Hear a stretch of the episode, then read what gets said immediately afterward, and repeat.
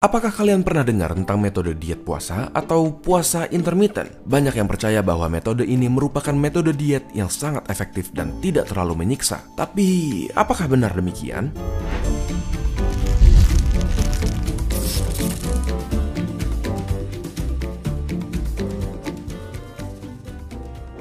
Puasa intermittent berarti berpuasa dalam periode tertentu dalam kesehariannya atau dalam hitungan minggu, tergantung tipe puasa intermittent yang ditekuni. Berbeda dengan diet yang biasa dilakukan untuk mengurangi berat badan, puasa ini berfokus pada kapan harus makan daripada apa yang harus dimakan.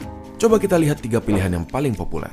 Yang pertama, metode yang disebut 16 per 8. Metode ini membuat kita berpuasa selama 16 jam sehari dan makan selama 8 jam sisanya.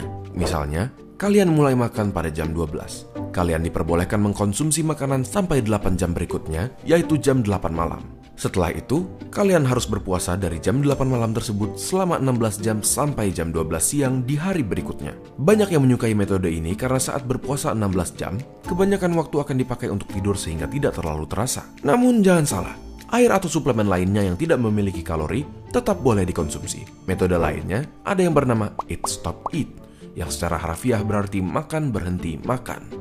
Metode ini mungkin lebih susah daripada metode sebelumnya karena melibatkan puasa selama 24 jam, sebanyak sekali atau dua kali dalam satu minggu. Jika kalian berpuasa dari jam 8 malam, kalian baru diperbolehkan makan kembali pada jam 8 malam di hari berikutnya. Akan lebih susah menahan rasa lapar dalam periode yang lebih lama.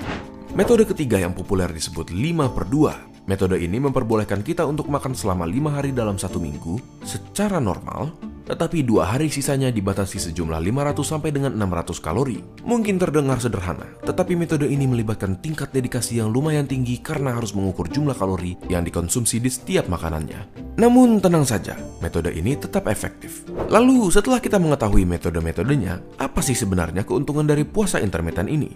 Bagi kalian yang ingin mengurangi berat badan, Periode dari puasa ini menyebabkan turunnya level insulin di tubuh dan meningkatkan jumlah growth hormone atau hormon pertumbuhan yang akan mengakibatkan pembakaran lemak di tubuh. Sebagai tambahan, jenis puasa ini membatasi waktu di mana kalian diperbolehkan makan, dan alhasil mengurangi jumlah kalori yang dikonsumsi pada umumnya, yang jelas saja akan membantu dalam penurunan berat badan. Bagaimana menurut kalian? Apakah kalian akan mulai berpuasa intermittent untuk menggantikan metode pengurangan berat badan kalian yang biasa digunakan? Bagikan video ini ke teman kalian untuk mengajak mereka melalui perjuangan ini bersama. Jangan lupa untuk subscribe demi mendukung keberlangsungan channel ini. Jika ada topik yang kalian ingin kami bahas, kalian bisa tulis di kolom komentar untuk kami lihat. Terima kasih dan sampai ketemu di video berikutnya.